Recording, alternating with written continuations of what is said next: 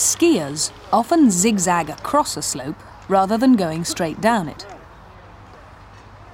They have to take a path that's not too steep so they can control their speed. Even expert skiers like Carl can't ski down slopes of more than 25 to 30 degrees. Going straight down the slope is the quickest way of getting down the slope. Alternatively, you can go traverse, which means skiing across the slope. That way you control your descent and you go down at, more, at a more controlled speed and more safely.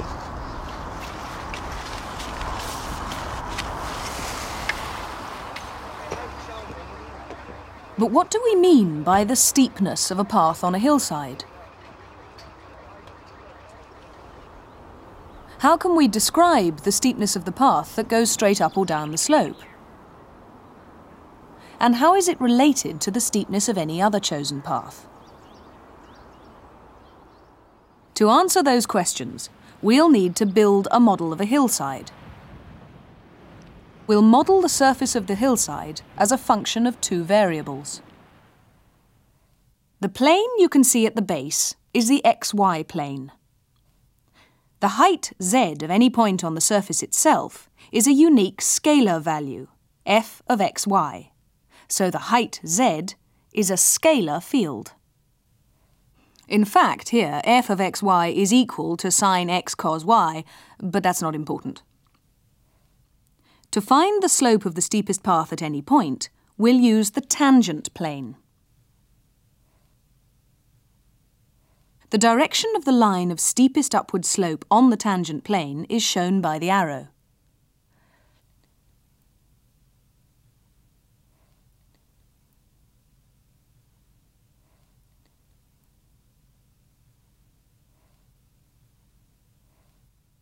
No matter where we are on the surface, the arrow is always at right angles to the contour line passing through that point. So, if we look at the projection on the xy plane, at any point we can define a vector in the xy plane called grad f. The direction of grad f specifies the direction of the steepest slope, while the magnitude of grad f is simply the magnitude of the steepest slope. You'll see that grad f is given by this definition involving the partial derivatives of f. The gradient vector field for the whole surface looks like this.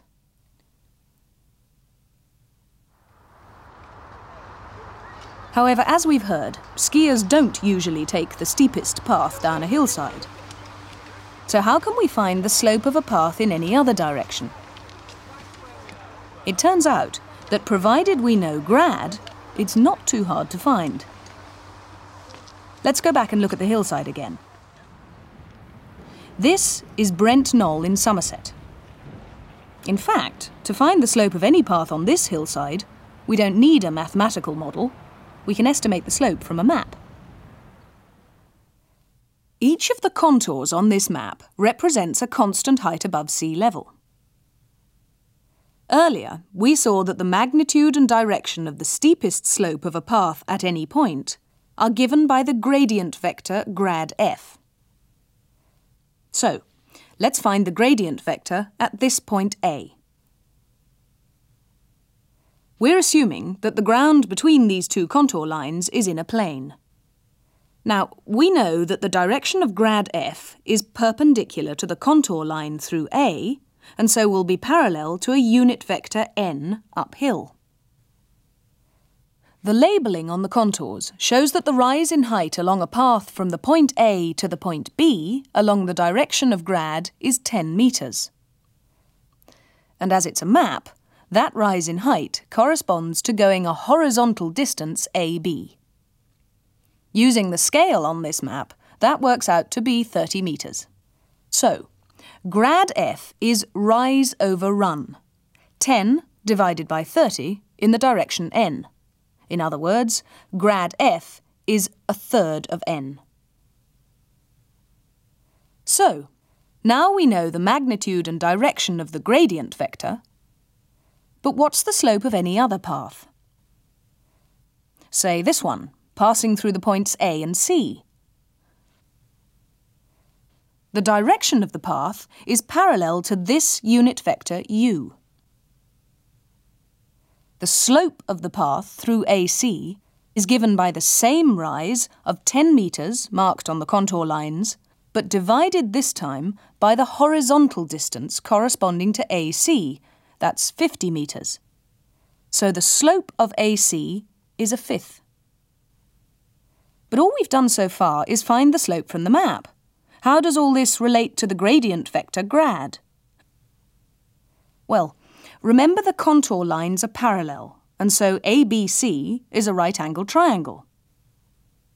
So, AB is equal to AC times cos alpha, which here means that 30 equals 50 cos alpha. Also, u is a unit vector in the direction of AC.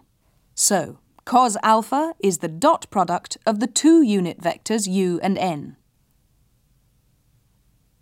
Putting all this together, we get the result that the slope of the path AC is equal to u dot grad f. This is a general result, showing how the slope of any path is related to grad f. In fact, you've already seen another example of this result. The dot product of perpendicular vectors is zero, so the gradient vector must be perpendicular to the contour line at any point. So, if skiers knew f and the direction of any proposed path, they could work out the slope of the path by taking the dot product of the unit vector in the direction of their proposed path with grad f